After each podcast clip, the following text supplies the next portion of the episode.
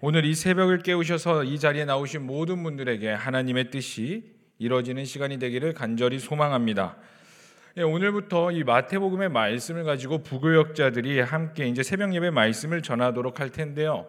이 마태복음은 아무래도 이 창세기처럼 많은 분들이 이제 성경을 읽었을 때 쉽게 접할 수 있는 부분인 것 같습니다. 우리가 이제 성경 통독을 해야겠다 딱 싶으면은 어디를 가장 먼저 읽죠? 창세기를 많이 읽죠. 그래서 아마 많은 그리스도인들이 창세기를 제일 많이 읽었을 겁니다. 그 다음으로 읽은 게 아마 마태복음일 거예요. 구약은 읽기 힘드니 신약부터 한번 읽어보자. 그래서 딱 펴서 마태복음을 읽습니다.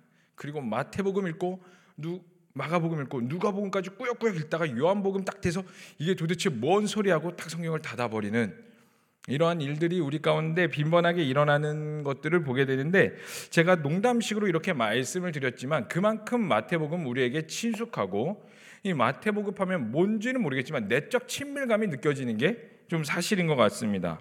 그런데 우리가 이 마태복음의 1장을 살펴보기 전에 이 마태복음이 도대체 어떤 책이고 마태복음에 무엇을 위해 쓰여졌으며 마태복음이 궁극적으로 전하고자 하는 메시지가 무엇인지를 우리가 간단하게 좀 살펴봤으면 좋겠는데요.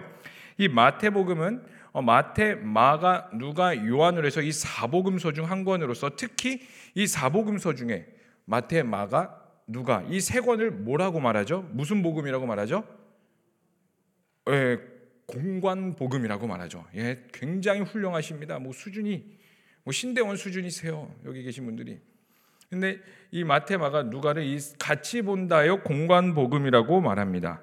근데 이 요한 복음을 포함해서 각 복음서는 이제 각각의 특색을 가지고 있습니다. 근데 여기서 각각의 특색을 가지고 있다는 것은 독자층이 분명하다는 것을 말해주고 있어요. 그럼 마태복음의 독자층은 누구일까요? 잘 알다시피 유대인입니다. 어, 마태가 이 복음서를 기록했을 당시에 학자들은 이제 이 몇 년이라고 말하냐면 한번 따라해 보시겠어요? AD 60년.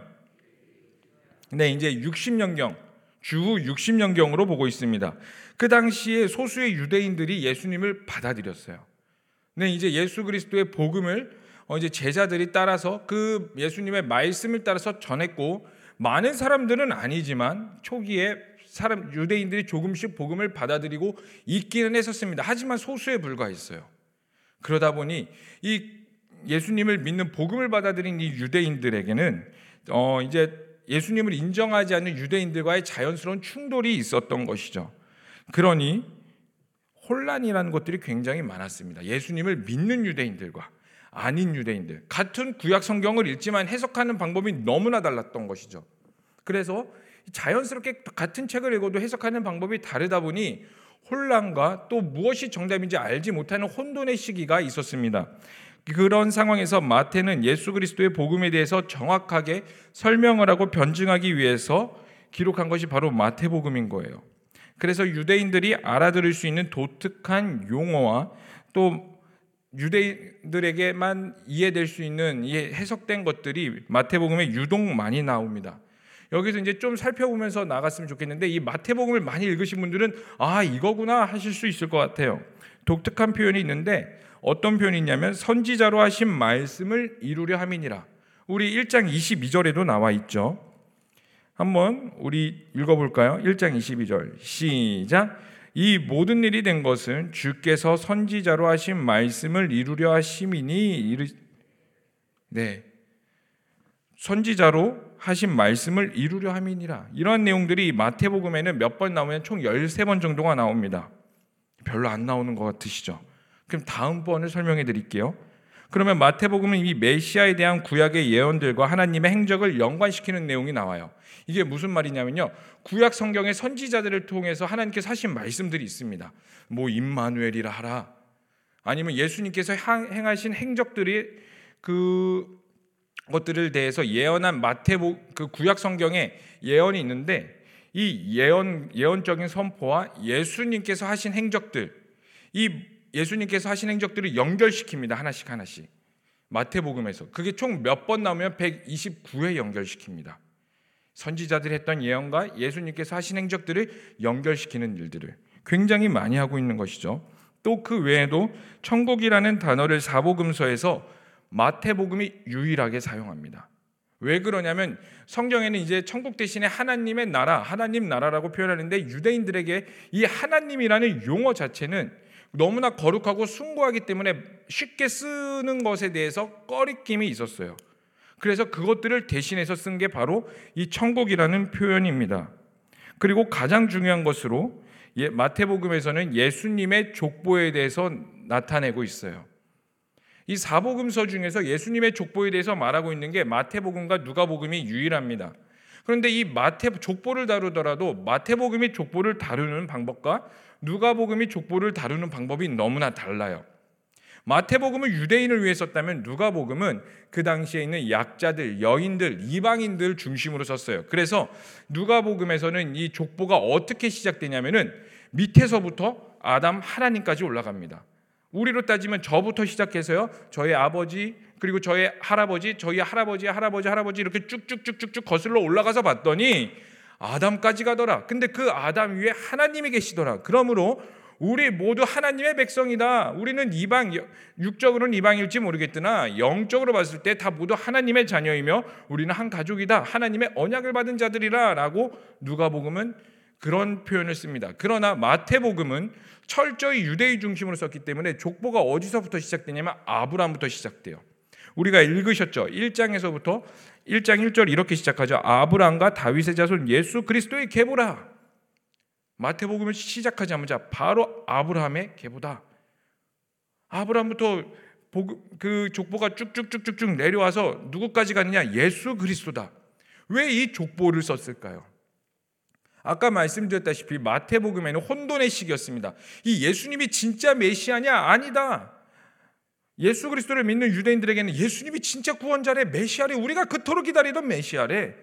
근데 그 유대인들에게는 뭔 저 예수가 메시아야. 우리가 알고 있는 이 메시아는 우리가 기다리는 메시아는 우리를 로마의 압제서부터 구원하며 우리를 다윗 때 같이 회복할 자를 메시아라고 그래.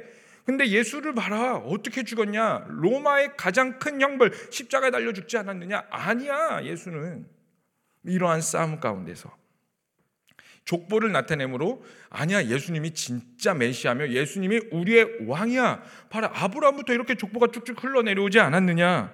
그래서 예수님의 정통성과 예수님의 왕대심을 선포하기 위해서 이 족보를 들은 것들을 볼 수가 있습니다. 그러면서 마태복음은 궁극적으로 하나님의 언약과 하나님의 말씀과 이 구약 성경에 나와 있는 수많은 예언자들이 하나님이 예언자들을 통하여서 선지자들을 통하여서 하신 말씀들이 성취가 언제 되었느냐 바로 예수님 때에 성취가 되었다는 것을 명확하게 선포하는 것입니다. 그러므로 우리는 마태복음을 볼 때 예수님의 행적에 대해서 지식적으로 알기보다는 정말 언약 땅으로 언약대로 이 땅 가운데 오셨구나. 예수님께서 언약 그대로 이 땅 가운데 오셨다는 것을 증명하듯이 여러분들이 그 신실한 하나님, 언약을 이루시고 지키시는 그 신실한 하나님을 느끼실 수 있으셔야 한다는 거예요. 사랑하는 성도님들, 우리 하나님은 언약하시고 언약을 지키시는 신실한 하나님이십니다. 그래서 마태, 마가, 누가 복음 중에서 이 마태복음이 맨 앞에 쓰여져 있는 거예요. 사실 이 마태, 마가, 누가 이 세 권 중에서 가장 먼저 쓰여졌다는 것은 여러분들이 잘 알다시피 마가복음이 제일 먼저 쓰여졌다고 우리는 알려져 있습니다. 그러면 마가복음의 앞에 가야 돼요. 그런데 왜 굳이 마태복음이 앞에 가 있을까요? 제비 뽑기를 해서요? 아니면 그냥 우연히 나열하다 보니까요? 아니면 뭐 마태복음의 구약 인용이 가장 많으니까 뭔가 상징성이 있으니까 앞에 뒀을까요? 아니요. 마태복음을 맨 앞에 둔 이유는 이 구약의 예언과 예수 그리스도를 구약에 나와 있는 모든 예언들이 예수 그리스도를 칭하고 있다고 가장 잘 드러내고 있기 때문이에요.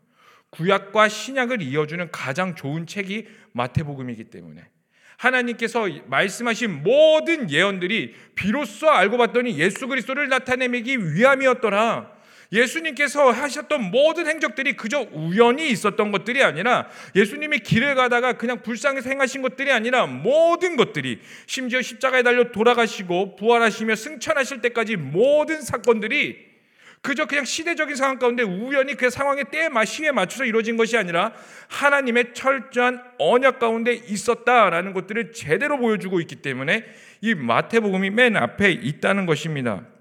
그렇다면 이 마태복음이 우리에게 나타내고자 하는 것이 무엇일까요? 1장 1절부터 시작되는 이 계보.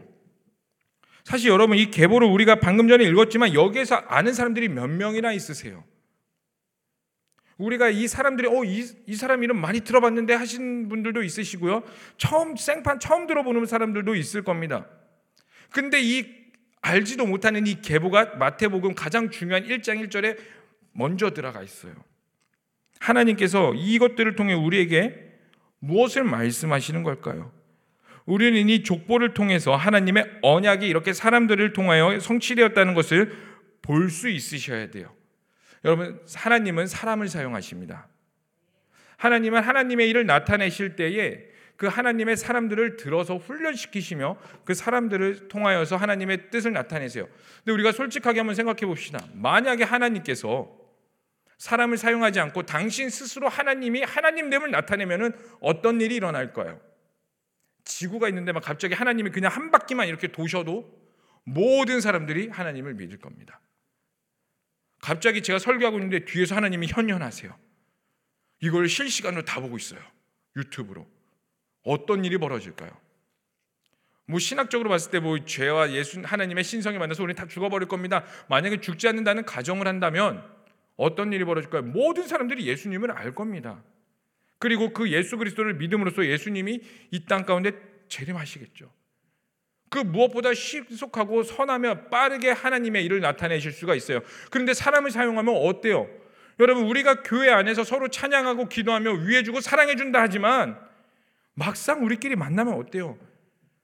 죄인들끼리 만나다 보니 교회 안에서 시기와 질투도 있고요, 싸움도 있고요, 질투도 있고 온갖 문제들이 일어날 수가 있습니다. 사람끼리 모이면 이렇게 더디고 악이 모이는 것 같고요. 싸움이 있고 다툼이 있는 것 같은데 그럼에도 불구하고 하나님께서 사람을 사용하시는 이유가 뭘까요? 이 족보를 이용해서 여기 족보 보시면요 다윗의 자손이라고 하는데 다윗 쫓아다 한번 볼까요? 다윗도 어떤 존재예요? 다윗도 인류 역사상 가장 마음에 합한 사람이라는 칭함을 받지만 사실 그 다윗의 삶을 사실 돌이켜 보면은 극악무도한 범죄도 굉장히 많았습니다. 그럼에도 불구하고 하나님은 다윗을 사용하셨고 그럼에도 불구하고 하나님은 여기에 족보에 나와 있는 사람들을 사용하셨다는 거예요. 그거는 하나님이 사람을 사용하시고 그 사용하시는 그 근거가 무엇이냐면 하나님이 우리와 함께 하기를 원하신다는 마음이세요. 얼마 전에 우리 교회 이제 저희 저희 교회에서 한 부목사님과 어디를 가다가 이 마태복음 1장 이 족보에 대해서 간단하게 이야기를 한 적이 있어요. 제가 이제 마태복음 1장을 준비해야 되니까 아 나 이번 주 이제 설교 1장이다 하면서 왔는데 나는 이 1장을 읽는데 참 이 족보의 은혜가 느끼더라. 제가 말했어요, 제가. 족보 가운데 은혜가 느끼더라. 하나님의 언약이 이렇게 이렇게 흘러가고 있음에 나도 거기에 동참하기를 원하는 그 은혜가 넘치더라. 근데 그 목사님이 한 발자국 더 나아가서 아 자기도 이 족보 가운데 은혜를 받았는데 어떠한 은혜를 받았냐면 이 족보를 살펴보니 여기에 들어가서는 안 될 사람들이 있다는 거예요. 볼까요? 우리 3절에 한번 다말을 볼까요? 우리 3절 한 목소리로 읽어보겠습니다. 시작. 유다는 다말에게서 베레스와 세레를 낳고 베레스는 헤스론을 낳고 헤스론은 람을 낳고 여러분 유다와 다말이 결혼을 해서 애를 낳았대요. 근데 여러분 다말이 어떤 존재예요? 유다의 며느리예요. 근친상간이에요. 어떻게 보면요. 자, 그 다음에 또 5절에 나오는 라합도 있습니다. 살몬은 라합에게서 보아스를 낳고 또 우리 룻은 어때요? 이방 여인이에요. 여기서 나오는 다말, 몰, 라합, 룻다 족보에 들어가 있는데 여러분 그 당시로 들어가서 이 여인들이 족보에 들어간다는 건 말도 안 되는 거예요.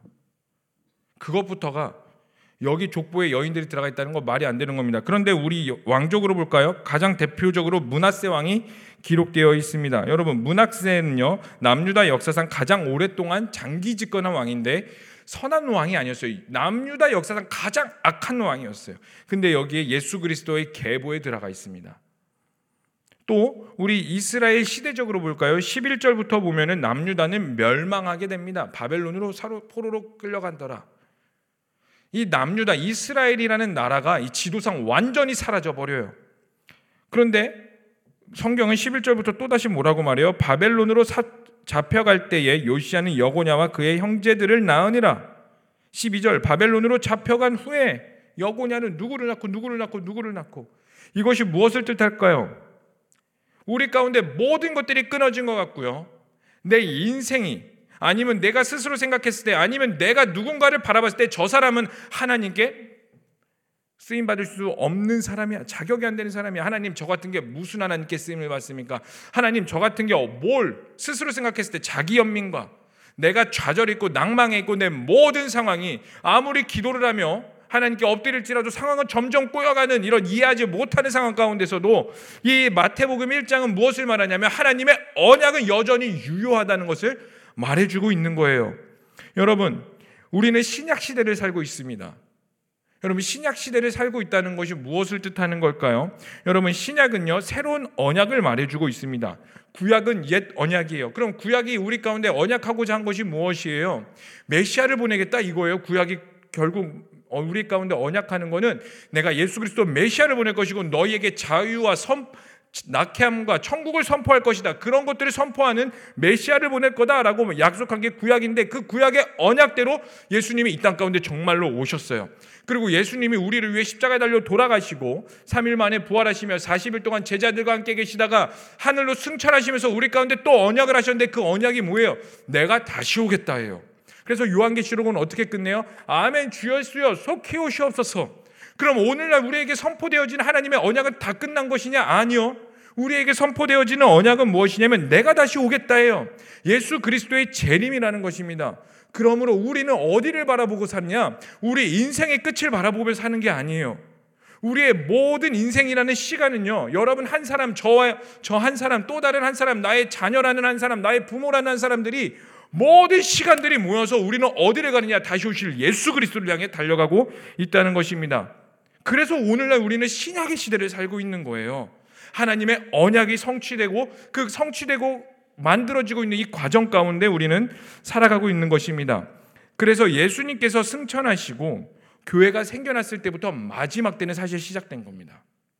오늘날 지진이 어떻고 미혹이 어떻고 전쟁이 어떻고 민족 간의 민족이 어떻고 아 이제 그래서 마지막 때가 되었다 아니요. 교회가 생기고 나서부터 예수님이 승천하시고 나서부터 마지막 때의 카운트다운은 바로 들어갔어요. 그리고 우리는 임박한 마지막 때를 살고 있는 것이죠.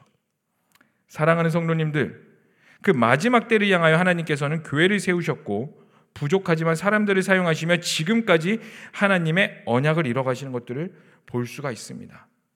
이게 바로 하나님의 은혜예요.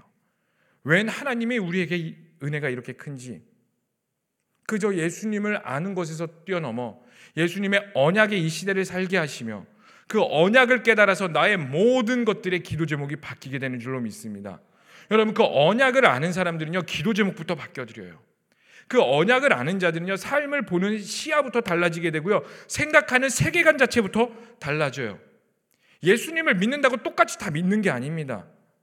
예수님을 그냥 나의 1차원적으로 믿는 자들은요, 그냥 나의 뭔가 소원을 이루고 나의 모든 문제들을 그냥 해결해 주시는 하나님 수준에 불과해요. 그러나 진짜 말씀을 알고 그 언약 가운데 동행하며 하나님의 나라와 하나님의 꿈을 꾸며 주님과 늘 동행하기를 원하는 자들은 기도 제목부터 바뀌게 돼요. 왜요? 나의 모든 시야가 하나님의 언약 가운데 들어가 있으니까. 그리고 내 모든 삶이 하나님의 언약의 시간 가운데 흘러가고 있음을 믿고 인정하기 때문에 여러분들의 시야와 세계관과 말하는 언어부터 달라지게 되는 것입니다. 여기에 계신 모든 분들이 하나님의 언약을 깨달아 하나님의 뜻 가운데 세워지는 성도님들이 되시기를 간절히 소망합니다. 그래서 그러면 우리가 그 언약 가운데 어떻게 하나님의 도우심을 받으며 살 수 있을까요? 한 가지입니다. 나의 연약함을 인정하여 하나님의 동행을 구해야 돼요. 여러분 마태복음이 참 신기한 게 재밌는 것이 무엇이 있냐면은 마태복음의 맨 시작점에 무엇을 나타내고 있냐면 결국엔 하나 여호와 하나님이 우리와 함께 하시느니라 1장에 이렇게 나오고요. 28장에도 이렇게 나옵니다. 우리 다 함께 1장 23절의 말씀을 읽어 보도록 하겠습니다. 시작. 보라 처녀가 잉태하여 아들을 낳을 것이요 그의 이름을 임마누엘이라 하리라 하셨으니 이를 번역한즉 하나님이 우리와 함께 하시다 함이라. 아멘. 그럼 마태복음 우리 28장 23절 우리 한번 띄워 주시겠어요? 마태복음 28장 23절의 말씀을 어, 우리 다 함께 좀 찾아봤으면 좋겠습니다. 마태복음 28장 23절 네, 제가 말씀을 안 드렸을까요? 네, 제 성경책으로는 28장 20절입니다. 예, 죄송합니다. 23절이 아니라 20절입니다. 자, 우리 한 목소리로 마태복음 28장 20절 말씀 읽어보겠습니다. 시작. 내가 너희에게 분부한 모든 것을 가르쳐 지키게 하라. 볼지어다 내가 세상 끝날까지 너희와 항상 함께 있으리라 하시니라. 아멘. 예수 그리스도가 나타낼 때 임마누엘이라 하리라. 내가 너희와 항상 함께 있다. 그 예수님께서 하늘로 승천하시면서 맨 마지막에 보라 내가 세상 끝날까지 너희와 항상 함께 있다. 이것이 무엇을 말하는 걸까요? 하나님의 언약을 알고 하나님의 말씀대로 살기를 원하는 자들과 하나님이 함께 하신다는 겁니다. 여러분 하나님은 신이에요. 하나님이 함께 하신다는 것을 결코 가볍게 생각하셔는 안 돼요. 하나님은 신입니다. 여러분 그 신이 우리와 함께 한대요. 그 신은요 세상을 만드시고요 우주 만물을 만드셨으며 모든 것들의 주관자 되시며 모든 역사와 시간과 모든 것들의 주인 되시는 하나님이 너무나 부족한 인간이지만 너무나 자격 없는 자들이지만 우리를 사랑하셔서 예수 그리스도를 보내셨고 이제 성령님으로 말미암아 우리와 영원히 함께 하신대요. 세상 끝날까지. 세상 끝날까지는 뭔가 end time이 있는 게 아닙니다. 영원을 뜻하는 거예요. 왜요? 하나님의 나라는 끝나지 않기 때문에. 그 하나님을 신뢰하시기를 간절히 소망합니다. 사랑하는 성도님들, 지금도 하나님의 언약의 시간을 흘러가고 있습니다. 그 언약의 시간을 우리로 표현하자면 무엇이 될 수 있냐면 비전이 될 수 있어요. 여러분 한 사람 한 사람들을 향한 하나님의 계획이 여전히 존재합니다. 저는 나이가 많은데요. 아니요, 제 인생은 이미 끝난 것 같아요. 저는 다 포기한 것 같아요. 아니요. 아무리 나이가 많아도 여전히 여러분들을 향한 하나님의 계획이 존재하고 있어요. 그럼 우리는 그 하나님과 동행함으로 나를 향한 하나님의 비전과 언약이 무엇인지를 발견하며 오늘 하루도 그 발견 가운데 은혜 가운데 거하시면서 성령님과 동행하시는 성도님 되시기를 소망합니다. 하나님과 동행한다는 것은 겸손하게 하나님의 얼굴을 구하는 삶이며 하나님께 순종하는 삶을 말합니다. 어떤 분이 이런 말을 했습니다. 성경을 온전히 알기 위해서는 순종이라는 전제가 필요하다. 그 내 삶의 언약을 온전히 알기 위해서는 순종이라는 전제가 필요합니다.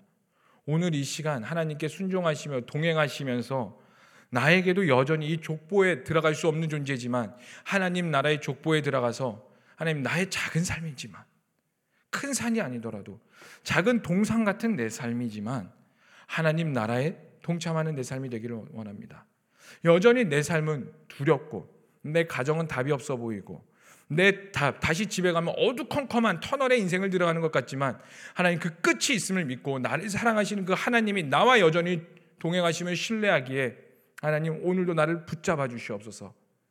그 성령님과 동행할 때에 여러분들의 작은 삶을 통하여 우리의 작은 삶을 통하여 하나님의 왕 되심의 열방 가운데 드러나실 줄로 믿습니다. 아멘이세요? 그래서 우리 시간 다 함께 좀 기도했으면 좋겠습니다. 하나님 우리의 모든 삶에 하나님과 동행하며 그 동행의 삶에 하나님의 언약과 다시 오실 예수의 길을, 선포하는 삶이 되게 하여 주시었고 또 연말을 준비하면서 하나님의 뜻 가운데 내 삶을 재종호명하며 무너진 자는 하나님 앞에서 다시 회복하며 그 비전이 다시 한 번 더 내 삶 가운데 일어나 숨쉬며 하나님의 나라를 향해 달려나갈 수 있게 하여 주시옵소서. 노년의 삶일지라도 내 영적인 상태가 노년일지라도 그럼에도 불구하고 하나님의 나를 향해 달려나갈 수 있도록 다시 소생케 하여 주시고 독수리 나게 올라가는 샘을 허락하여 주시옵소서. 성령님께서 기름 부어 주시옵소서. 이 시간 다 함께 주여만 부르시며 기도하겠습니다. 주여 하나님 이 시간 우리가 주님께 간절히 기도하며 나아갑니다 하나님이 마태복음의 말씀을 통하여 다시 한번 더 언약을 살펴보게 됩니다. 하나님의 그 언약이 하나님의 왕 대심이 수많은 족보와 자격 없는 자들을 통하여 일어나서 지금까지 왔듯이 하나님이 이제 우리의 모든 삶과 초점이 다시 오실 예수 그리스도를 맞추게 되어 나의 작은 삶일지라도 그 하나님의 언약과 그 영적 족보에 있게 하여 주시옵소서. 하나님 우리의 연약함을 인정할 때에 하나님의 도우심을 구하게 하시고 그 도우심 가운데 그 말씀 앞에 순종할 때에 하나님의 역사가 드러나게 하여 주시옵소서. 내 삶과 내 가정과 내 자녀와 남편과 아내와 직장과 내 동료와 모든 영역 가운데에 하나님의 왕대심이 드러나는 시간이 되게 하여 주시옵소서. 우리가 주님 앞에 엎드립니다. 하나님 나의 삶이 때로는 너무나 힘들고 지쳐서 답을 찾아갈지 모르는 상황 가운데서도 다시 한번 더 이 언약으로 말미암아 비전으로 말미암아 하나님의 뜻으로 말미암아 일어나기를 간절히 소망하오니 하나님 일으켜 주시옵소서. 소생케 하여 주시옵소서. 다시 한번 더 말씀으로 일어나게 하여 주시옵소서. 주님만을 찬양합니다. 예 배합니다. 살아계시고 역사하신 하나님의 이름을 찬양합니다. 하나님 부족한 자들을 통하여 하나님의 언약과 하나님의 족보를 이뤄가신 것처럼 하나님 우리의 삶이 때로는 부족하고 연약하고 또 하나님 앞에 설 자격이 없는 자들이지만 하나님의 은혜로 다시 한 번 더 나아가기를 소망하오니 하나님께 간절히 엎드리고 순종하기를 원하는 모든 자들을 붙잡아 주시옵소서. 노년의 삶일지라도 일어나게 하여 주시고 돌들로도 외치게 하며 소리치게 하신다는 가 하나님의 말씀으로 말미암아 하나님 우리가 하나님의 나라가 되게 하여 주시옵소서. 나의 우리의 모든 영역과 모든 곳이 나의 직장과 가정과 내 자녀와 아내와 남편과 모든 것이 하나님의 나라가 되게 하여 주시옵소서 다시 한번 더 비전으로 언약으로 말미암아 소생케 하여 주시었고 이 새벽에 울부짖는 모든 자들 가운데 위로와 회복과 다시 한번 더 일어날 수 있는 역사가 일어나게 하시옵소서. 성령님께서 이 시간 다시 한번 더 기름 부어 주시옵고 이 모든 것을 믿고 살아계신 예수님의 이름으로 기도합니다. 아멘. 주여 주여 하나님 이 시간 우리가 주님께 다시 한 번 더 엎드리며 나아갑니다. 성령님께 구하며 나아갑니다. 하늘의 문을 여시옵고 다시 한번더이 언약의 이 말씀을 붙잡고 나아가오니 하나님 우리에게 샘을 부어 주시옵소서. 우리의 삶이 보잘것없는 삶일지라도 하나님의 언약이 있기에 큰 삶임을 인정하며 주님 앞에 순종할 때 다시 한 번 더 하나님 소생